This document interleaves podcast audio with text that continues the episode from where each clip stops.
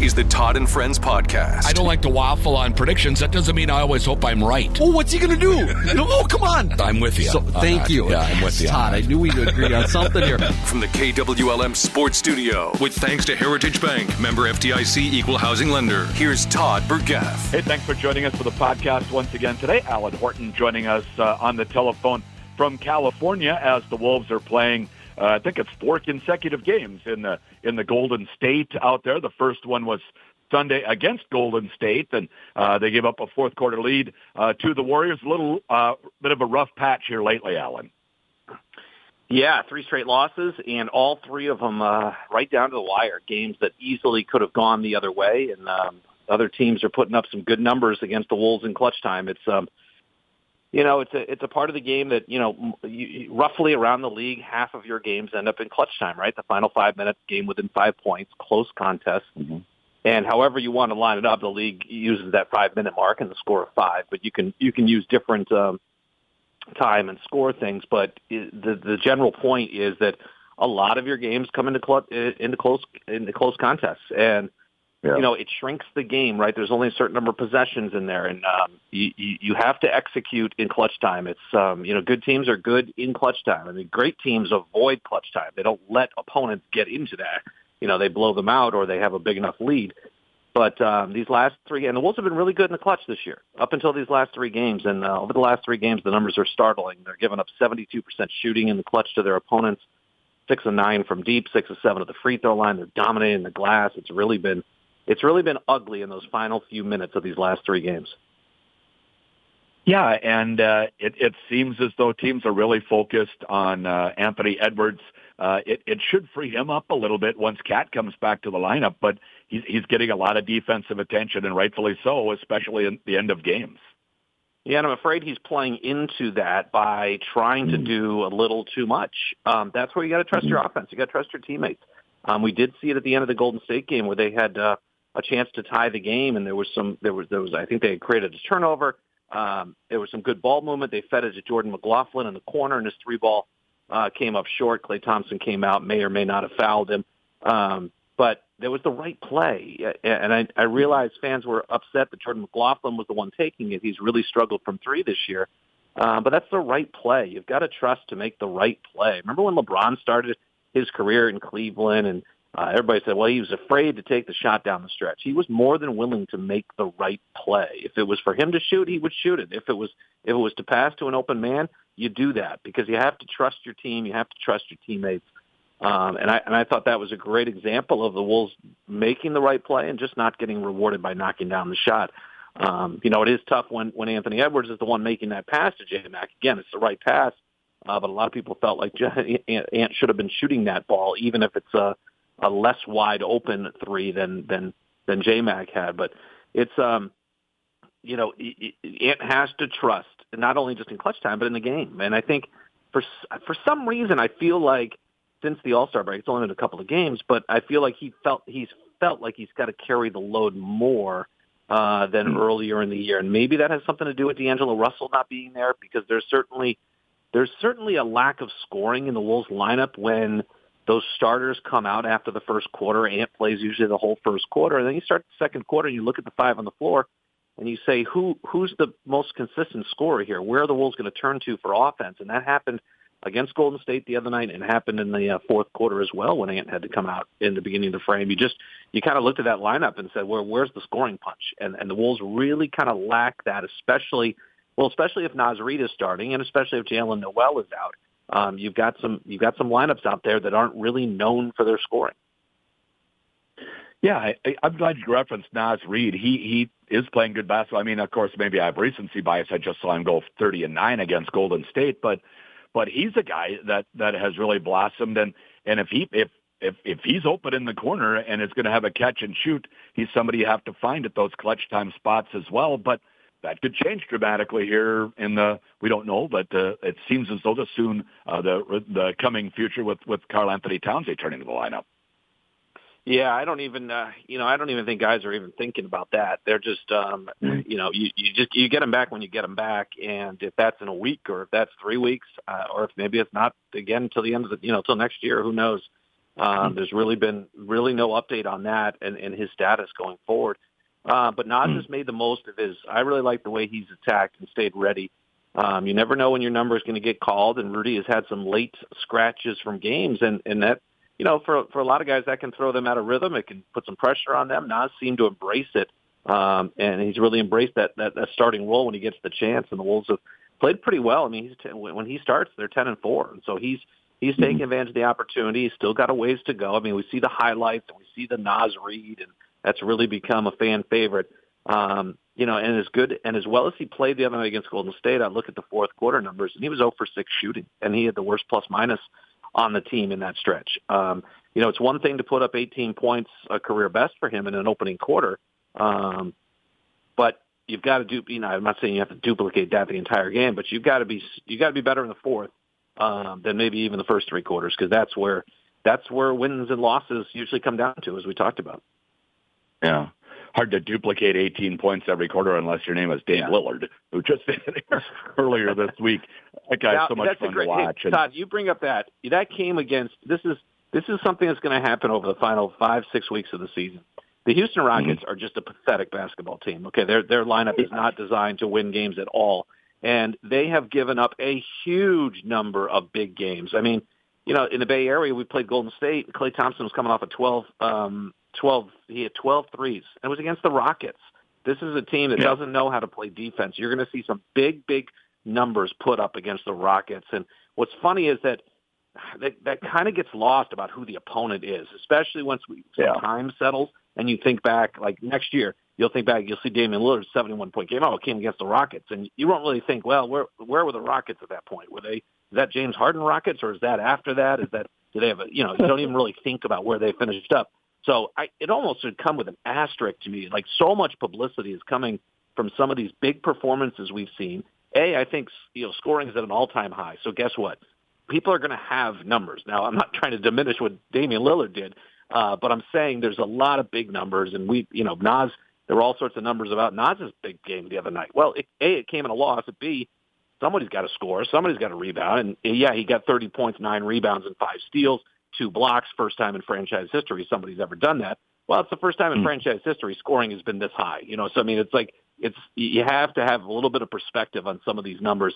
And um, I think against some of the lesser teams in the NBA, you're seeing some big, big numbers put up by uh, and, and Damian Lillard's was was a spectacular night. He's he's an incredible player. There's no shortchanging that. Um, I would just say that with that the Rockets are, uh, you know, they, they've not. It's not the first time they've been shredded this year. Let's put it that way. I, it's uh, it brings up the old tanking issue that uh, has been part of professional sports for a long time. Maybe the NBA teams invented it. I mean, they were the first ones to have a draft lottery way back in the day. Uh, they're trying to do things to mitigate that, but uh, until teams don't have success by tanking and then getting high draft picks and building, especially the NBA, where one guy and maybe especially this year could make such a difference, it's worth it to be terrible all season long for that 15% chance uh, you get the, the, the top prospect. I can't remember his name right now, though. Oh, yeah, Victor Wembanyama, the the, yes, the kid yes. out of France who is uh, seven foot six and can handle the ball like a guard. He can shoot threes. He can do a lot of different things. Um, yeah, the NBA, you know, I think the NBA was at the forefront of this because, you know, it, basketball is a sport where, you know, one player can make such a difference. Um, mm-hmm. I mean, obviously, a quarterback in football can can obviously make a big difference, but um, some of those top quarterbacks, you know, don't always go number one. They don't always go number five. Sometimes they go first or second round. Um, so you can still find one even if you don't have the worst record. And I don't think the NFL teams have been as guilty of tanking as as, as the uh, as the NBA has. But no, you have three teams that I think have pretty much assured themselves the final three spots, which is those are the crucial three spots because they all get the same percentage of mm-hmm. uh, lottery balls for the number one pick. Now there still is some, there still is a, a goal to get to the worst record because if you do have the worst record, then you, the furthest you can fall is five. You know, if you had the third okay. worst record, I think the furthest you can fall would be seventh. Um, so there is some incentive there uh, beyond the number one pick, but there's no doubt that Houston, um, I'm trying to think of the teams that are in there. Houston, San Antonio, and I think Detroit are the three teams that really kind of separated themselves. Charlotte's, for some reason, has won, you know, I think they've won four or five in a row. They beat the Timberwolves. uh, they're they're they're putting some distance between the bottom three. I'm not sure. Uh, it's tough to figure out what Michael Jordan's team is doing, but yeah, unfortunately, that's that's throwing away an entire season, two seasons, three seasons is is not uncommon, and it's um that's unfortunate when it when it comes to multiple seasons of rebuilding, and that's basically why they had to get Sam Hinkie out of Philadelphia because it was becoming a problem in a major market that this team was just basically gunning for draft picks year in and year out. Um, now there is hope down the road that those turn into something, um, and you're kind of seeing that in Oklahoma City. They've been able to uh, to to kind of they, they haven't been tanking that long. It feels like they have, but um, they've already started to turn the corner, and they've got a ton of a ton of draft picks coming up. But yeah, it's um you know it is what it is. I, I just I, I can't stand those games at the end of the year when you're playing a team that has no interest in winning and um, you know big numbers happen and it's just it's just it's all pointless. It's all meaningless. Just we should just be able to chalk up the win and move on because it's it's uh it's I don't think it's fun for fun for many people and I, I really do think it does some damage to your fan base who just you know, mm. if you go to three, four years of down basketball, it really just eats away at um, you know your support and, and and wanting to, trying to generate this atmosphere at an arena, which you try to put at a peak level to draw people to come out, and you know that goes in the face of that. And and there's no guarantee that that's going to work. I mean, you referenced Philadelphia; they did it for several years. Uh, all we heard about was the process, the process, trust the process. Well, they want they haven't got a title. They haven't made the finals since the process. Nope. They have Joel Embiid, but they haven't been He's able to put one. many guys around him because they've swung and missed on so many draft picks. He's the only one. Yeah, they missed on Ben yeah. Simmons. They missed on you know they made a trade and uh, got Markelle Fultz. They could have had Jayson Tatum yeah. and. uh yeah, they, it hasn't necessarily gone exactly to plan. They're still a really good team, and the Wolves will see them next week at Target Center. Mm-hmm. Um, and James Harden comes in as a free agent. That had nothing to do with the process. Um, so yeah, you're right. You're absolutely right. There's no guarantee, and, and you know these teams that that do tank, one of them. You know, imagine if you finished with a worst record or second worst record. You go through this whole season trying to shoot for these lottery balls, and you end up sixth or seventh in the draft. That's man, that's that's not good because it's it's definitely a, a heavy talent level at the top couple of spots. But after that, it's probably just like any other draft. It's probably a crapshoot. You know, you referenced uh, Charlotte, and and uh, the Timberwolves took Anthony Edwards over LaMelo Ball, and that was a big conversation at that time in that draft who the Timberwolves should take. And and Ball is a terrific player, no doubt about it. But he's been more fragile. Edwards has played. Has he even missed a game due to injury with the Timberwolves? He's very sturdily built and is, seems to be a guy who's going to be able to run a long time and and ball at the same time. While an outstanding player, uh, fragile and unfortunately going to miss the rest of the year. It looks like now. Yeah, I think he just popped his ankle or something the other night. Um, so yeah, that's he, he is talented and he's put up big numbers against the Wolves. That was kind of a fun sidebar to that Wolves uh, Hornets game coming out of the All Star break. Is anytime anytime Melo and uh, and uh, and Ant can go at it, um, you know, and, and Melo and, and the Hornets got the best of the Wolves again. It's just uh, frustrating to lose to a to a bottom feeding team like that, but uh, Ball's got an unbelievable talent. And yeah, that's what it comes down to, right? You know, the, the decisions you make, um, not only deeper in the draft and, and trades and all that kind of stuff, but you know, you're always you're always tied to that uh, to that first pick, especially at the top of the draft. And I, I don't think I don't think there's any doubt. I, I certainly don't look at it as, oh, well, should they have done this or should they have done that? I, I think Ant was the right selection. I, I think I'd do it 10 times mm-hmm. out of 10 again.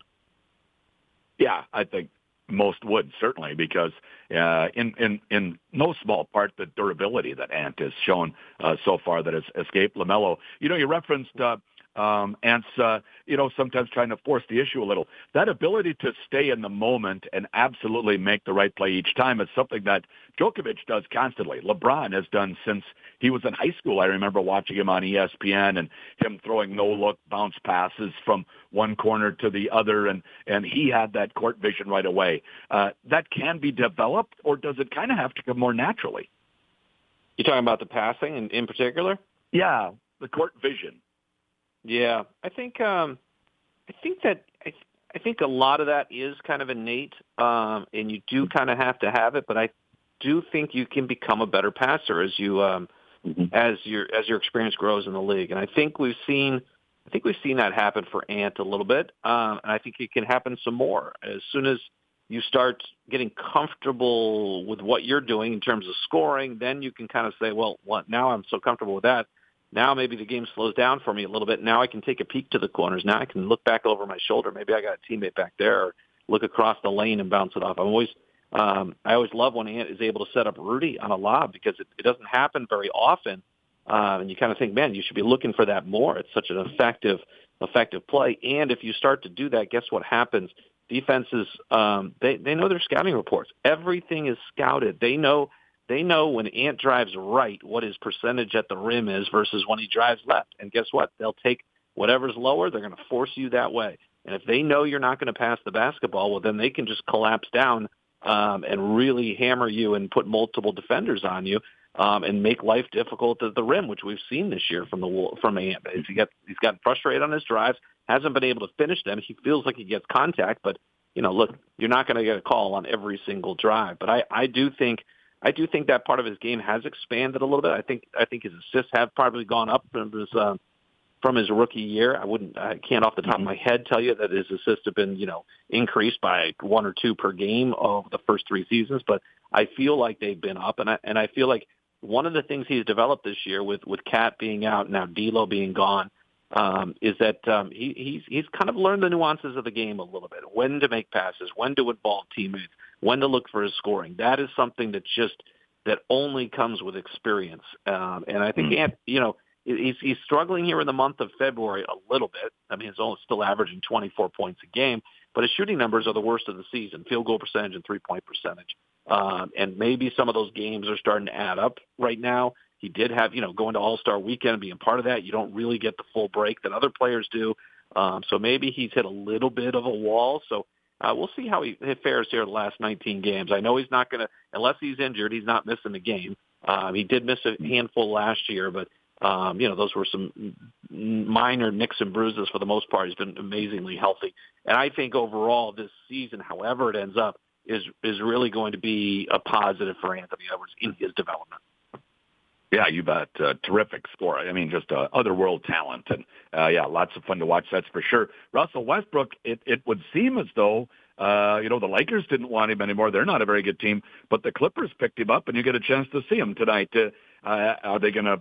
You know, uh, he's already played one game, I think, with them, but uh, interesting guy to add into the Clippers.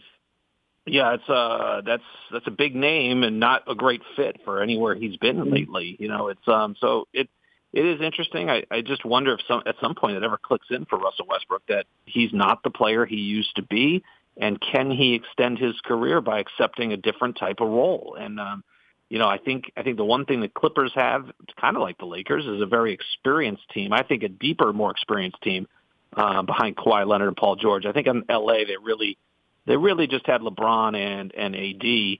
Um, but if Russ can accept his role, I think he can still he can still do he can still help you win games. Um, but if, if, if that role is too expanded for him, he can also hurt you in games. You know, his defense is not there, his defensive awareness, um, his shot selection, all those type of things. I think the Clippers might be able to overcome that um, if he's in a limited role coming off the bench. But, um, you know, we'll have to see how that plays out. I wonder if they could have foreseen the future, the Lakers, and that LeBron was going to get fairly seriously hurt, it sounds like. Uh, he heard a pop, and it's in his foot. That's not two good things to put together. And maybe out the rest of at least the regular season. We don't know for sure yet. But I wonder if they could have foreseen that if they would have kept Russell Westbrook.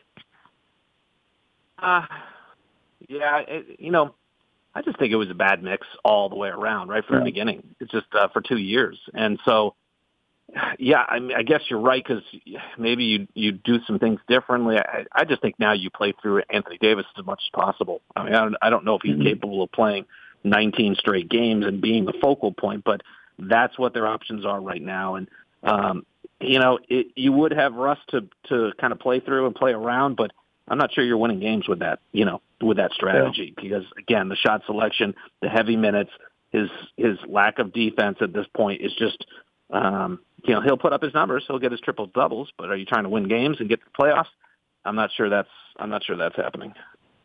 Yeah. Alan, thanks so much. Enjoy your time down there in California, and uh, we'll be tuned in. All right, Todd. Appreciate it. Alan Horton, voice of the Minnesota Timberwolves on the Todd and Friends podcast. It's brought to you by Heritage Bank, member FDIC, an equal housing lender. Watch for future episodes of the Todd and Friends podcast at KWLM.com or on the air here at KWLM 1340 AM and 96.3 FM.